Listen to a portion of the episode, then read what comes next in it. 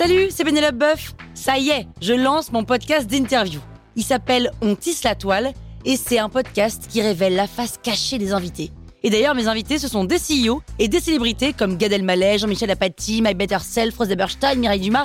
Et évidemment, je pose des questions qu'on n'ose pas toujours poser et je leur fais faire des tests, des challenges, je leur fais jouer l'harmonica, grignoter des trucs, bref. Rendez-vous sur On tisse la toile pour découvrir une interview tous les lundis. Ciao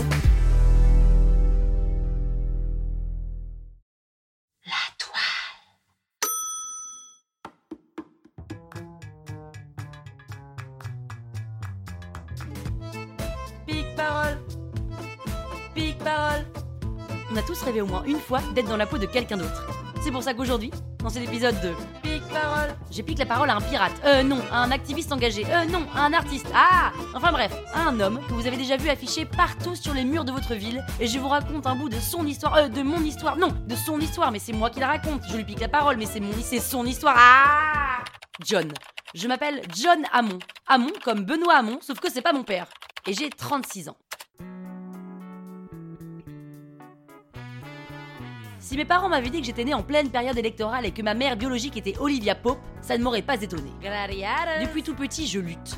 Je lutte pour bien travailler à l'école, ne pas redoubler, ne pas me faire virer, et surtout, je lutte pour ne pas m'ennuyer. C'est nul vos cours Mes cours, je les passe à dessiner, à faire des sculptures avec mon 4 couleurs et mon compas, et à foutre la merde. Les week-ends, je les passe avec mes parents, dans des expos et dans ma cave à créer. J'ai beau m'acharner, ça ne suffit pas. Alors, à 17 ans, je ne passe pas mon bac français et je quitte l'école pour faire de l'art. De l'art?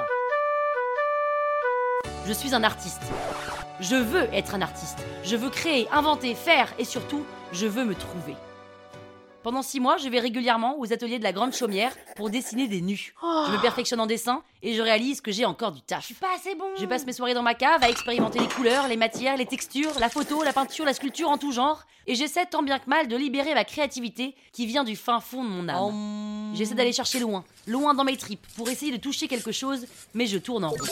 Je suis focus sur moi, face à mon expression, sur moi, face à mon existence, et sur moi, face à moi. Et moi, et moi, et moi J'ai conscience que cette réflexion et que ce que je produis n'est pas respectueux des génies créatifs de cette humanité, alors je décide de faire une prépa art pour entrer aux beaux-arts afin que ça m'ouvre l'esprit et que je sorte de cette spirale dans laquelle je ne me retrouve pas. Trop autocentré là Et là, j'apprends l'histoire de l'art et je me confronte aux évolutions, aux avancées, aux mouvements culturels, esthétiques et techniques. Ah Et je découvre l'œuvre de Marcel Duchamp qui incarne l'idée de tournure et de rupture dans l'histoire de l'art. Duchamp met le regardeur au cœur de l'œuvre artistique.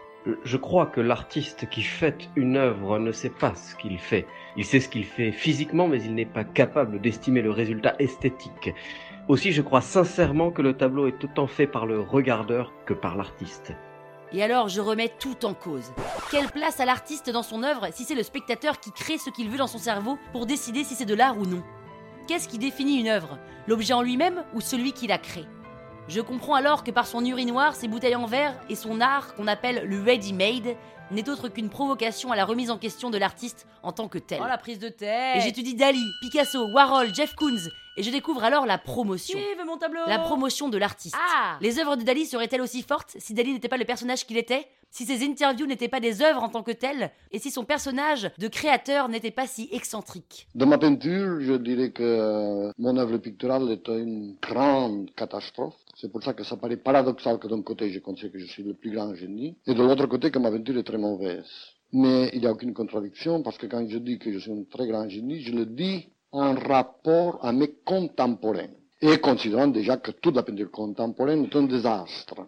Les œuvres de Picasso seraient-elles aussi remarquées s'il n'avait pas fait de sa vie une publicité? Des fois, je trouve des choses magnifiques à la télévision, des choses très jolies que j'aime, qui m'intéressent. Mais à la fois, c'est des fois épouvantable.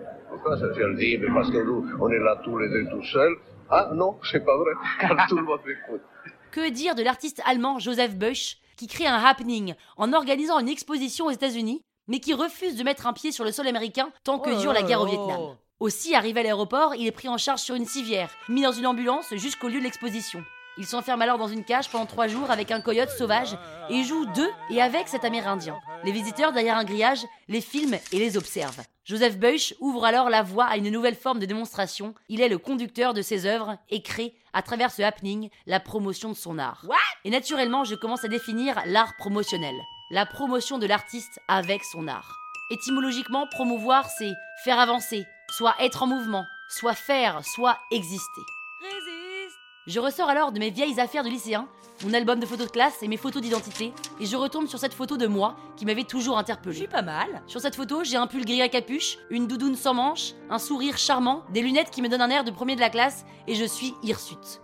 Et j'ai l'idée du siècle. Eureka Je vais, comme mes pères, me promouvoir à travers mon personnage photographié. Et ce sera mon art. Euh... Je prends ma photo d'identité, je descends en bas de chez moi et je vais chez le photocopieur le moins cher du quartier. J'imprime ma photo en couleur sur des A4 et des A3.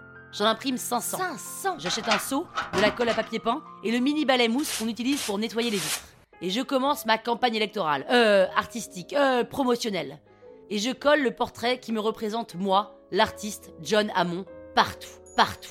Sur les murs vierges des immeubles de Paris, sur les boîtes aux lettres, sur les poteaux, en hauteur, à hauteur de hanche, sur le côté, et je recouvre les murs de Paris avec cette photo. Je rentre chez moi le soir et j'ai ce sentiment d'avoir fait, de m'être auto-promu, d'avoir avancé, et je me sens alors exister. Je suis un artiste. Et tous les soirs, je continue à coller, coller, coller, et ça fait mouche. Les gens se demandent qui est ce jeune homme, pourquoi il est partout, qui est-il Quel est son nom et quelle est sa démarche À l'époque, sur mon affiche, il n'y a que cette représentation de moi, mais il n'y a pas mon nom. Il n'y a pas non plus de réseaux sociaux. Je suis donc introuvable, et ça me plaît. J'ai même le sentiment que ma démarche fait encore plus de sens si on ne peut pas me retrouver. Mes premières affiches, je les ai collées en 2001, il y a 18 ans. Mais non Quand je les colle encore aujourd'hui, j'ai ce sentiment de prendre le pouvoir. De prendre le pouvoir de l'expression, de prendre le pouvoir sur ma vie, mais surtout de prendre le pouvoir sur les institutions. Pourquoi? Car la lutte continue. Je me bats depuis 15 ans pour faire accepter cet art. Duchamp, Warhol, Koons ont réussi. Et pourquoi mon art n'est-il pas alors reconnu officiellement? Pourquoi ne suis-je pas invité à exposer, à m'exprimer Pourquoi la promotion de l'art par l'artiste à travers une simple photo n'est-elle pas acceptée? Je décide alors de m'imposer et de faire accepter mon art non pas par les regardeurs, mais par les musées en créant des happenings. Pour cela, il faut voir grand. Alors je me passionne pour la projection. Et je projette cette photo de moi, artiste John Hammond, sur tous les monuments de Paris. Tour Eiffel, Arc de Triomphe, Assemblée nationale, Louvre, Place de la République, Bastille. Mais je veux encore plus. Alors je m'invite dans les musées. Je crée une fausse affiche d'exposition au Palais de Tokyo avec ma photo. Exposition John Hammond, Palais de Tokyo Je la colle un peu partout et le jour J, j'expose et impose mon art. Une projection de ma photo sur le palais. Mais les autorités viennent m'arrêter. Ils n'ont pas tellement de chefs d'accusation car je ne viole pas, je ne dégrade pas, je ne projette rien d'obscène, mais je dérange. Je dérange ces autorités qui ont décidé que mon art n'en Oh, était toi, pas un. Alors je persiste et fais la même chose à la galerie Perrotin, au centre Pompidou, au musée d'art moderne. Mais mes projections ne durent jamais longtemps car je suis toujours emmerdée par la sécurité de l'institution qui vient m'arrêter. Mais c'est surtout le soir de la nuit des musées que je réalise que la France est un pays de censure. J'accuse Pendant la nuit des musées, qui est une soirée découverte de la culture, je projette mon art sur la fondation Louis Vuitton. Les gens regardent, rigolent, Oh, se posent des qu'est-ce questions, que cherchent autour d'eux, et mon art est regardé, reçu, questionné. Mais au bout de quelques minutes, les vigiles de la fondation m'escortent et j'échappe de justesse à un coup de poing. Mais non Le soir de la fête de la culture, le soir de l'ouverture à l'art, à la création, je suis censurée. Ah ouais, quand même Censurée parce que je n'étais pas invitée. Censurée parce que les autorités ont décidé arbitrairement que la promotion de l'artiste n'était pas de l'art. Qui sont-ils pour décider de ce qui est art? Qui sont-ils pour se permettre de censurer? Il faut reprendre le pouvoir sur ces institutions, sur ces décideurs qui ne sont pas des artistes mais des politiques, des binoclars, des hommes de pouvoir. Depuis quand le pouvoir fait-il écran à la création, à l'art, à la liberté d'expression? Putain, y en a marre de ces institutions. Je n'arrête pas de me faire prendre pour un con. J'ai bien compris que le musée pour moi c'est non. Et rien que cette phrase c'est une aberration. Pour l'instant je le prends comme une punition. Un jour vous verrez ça vous coûtera bonbon. Y a un mot que je connais pas c'est abdication. Je ne compte pas arrêter mes actions. Et je n'ai pas peur de vos altercations. Si vous m'aimez pas mettez-moi en prison. Mais m'empêchez pas de promouvoir John Hammond. Car je fais qu'utiliser mon droit d'expression. J'ai réussi à créer une marque, une marque artistique, une marque artistique qui se monétise. Les annonceurs viennent me voir pour me proposer des projets. La semaine dernière, d'ailleurs, j'ai projeté mon portrait en licorne sur la Tour Eiffel. Ah oui? Dans quelques mois, je prépare une exposition au Centre Pompidou, et cet art, je le fais seul. Je n'ai pas de mécène, pas de financement, pas de fonds qui me soutiennent, pas de mouvement politique. Je crée mon art tout moi, seul, et moi, volontairement, et moi. pour montrer qu'on peut être artiste avec du talent et peu de moyens. L'art n'est pas définissable. Chacun a ses définitions, son interprétation et une position. du public. Ce qui est certain, c'est que l'art est comme l'humour. Il ne doit pas être pris au premier Ça degré. va, on rigole. Certaines personnes m'ont demandé si c'est parce que j'avais besoin d'amour que je me mettais en Oh avant. là. D'autres m'ont demandé si c'est parce que je me trouvais beau. Et enfin, d'autres n'ont toujours pas compris en quoi c'était de l'art. Si j'ai une certitude, c'est que est artiste qui veut. Hein Est artiste qui veut bien aller puiser au fond de lui pour aller chercher ce qu'il a besoin de faire sortir. Est artiste celui qui exprime, qui lutte, qui défend, qui crée et qui fait passer un message. Avec les réseaux sociaux et les influenceurs, mon art confirme cet art de la promotion, mais le mien reste authentique et je suis la seule à avoir poussé la démarche pendant aussi longtemps. Cela fait 18 ans que j'ai collé ma première affiche sur les murs de Paris et je lutte encore tous les jours pour faire accepter l'art promotionnel comme mouvement officiel. Aujourd'hui, mes affiches sont allées dans 33 pays dans le monde, sur les 5 continents et dans 77 villes. J'ai réussi à être un artiste international reconnu par le grand public, mais toujours pas par les institutions culturelles. Au vu du nombre de regardeurs, c'est une victoire. Et même si vous ne pouvez pas le croire, moi je vous le dis, c'est la promotion qui fait l'artiste ou le degré zéro de l'art.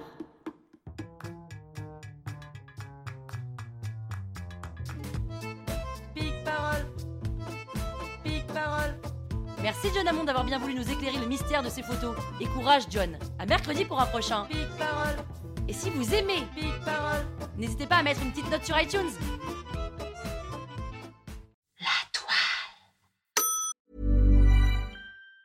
Even on a budget, quality is non-negotiable. That's why Quince is the place to score high-end essentials at 50 to 80% less than similar brands. Get your hands on buttery soft cashmere sweaters from just 60 bucks, Italian leather jackets, and so much more. And the best part about Quince, they exclusively partner with factories committed to safe, ethical, and responsible manufacturing. Elevate your style without the elevated price tag with Quince. Go to quince.com slash upgrade for free shipping and 365-day returns.